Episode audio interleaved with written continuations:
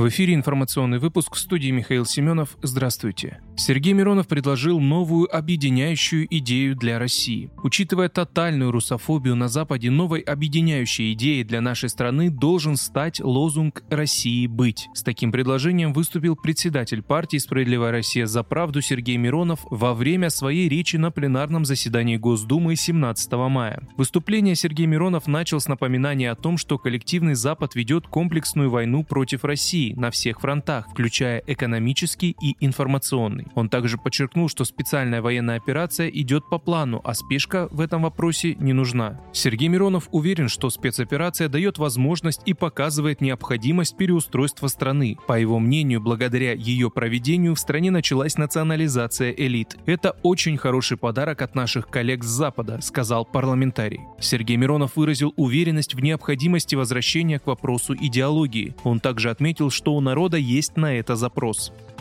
Россия выходит из Совета государств Балтийского моря. Россия уведомила членов Совета государств Балтийского моря о выходе из организации, сообщил МИД на своем сайте. В ведомстве пояснили, что ситуация в Совете деградирует, а такое решение в Москве приняли в ответ на враждебные действия. Там подчеркнули, что прекращение членства в Совете не повлияет на присутствие государства в регионе, а попытки вытеснить Россию с Балтики обречены на провал. Москва продолжит работать с ответственными партнерами и заниматься развитием Балтийского региона. В МИД констатировали, что западные страны монополизировали Совет в своих конъюнктурных целях и планируют наладить его работу в ущерб российским интересам. Страны-участницы Совета государств Балтийского моря 4 марта выпустили коллективное заявление, в котором сообщили о приостановке членства России из-за ситуации на Украине.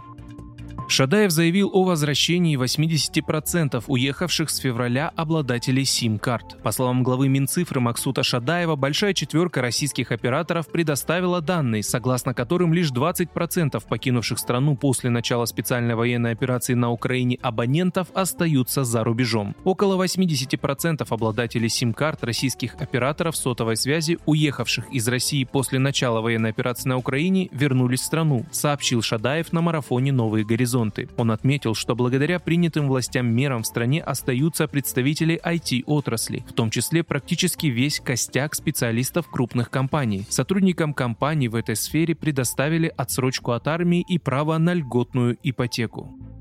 Тысячи солдат ВСУ попали в котел под Северодонецком и Лисичанском. Более 15 тысяч украинских солдат и наемников оказались в котле под Северодонецком и Лисичанском в Луганской Народной Республике, заявил помощник министра внутренних дел ЛНР Виталий Киселев в эфире Первого канала. Тысяч 15-16 в полном объеме будет, сказал он, отвечая на вопрос ведущего, действительно ли в районах этих городов в котле оказалась огромная группировка националистов из ВСУ. Помощник министра также добавил, что еще вчера демонстрировал запрещенные боеприпасы, найденные в Рубежном, которые предположительно используют наемники. Он подчеркнул, что основная задача подразделений ВСУ под Лисичанском и Северодонецком – уничтожение инфраструктуры. Вы слушали информационный выпуск. Оставайтесь на справедливом радио.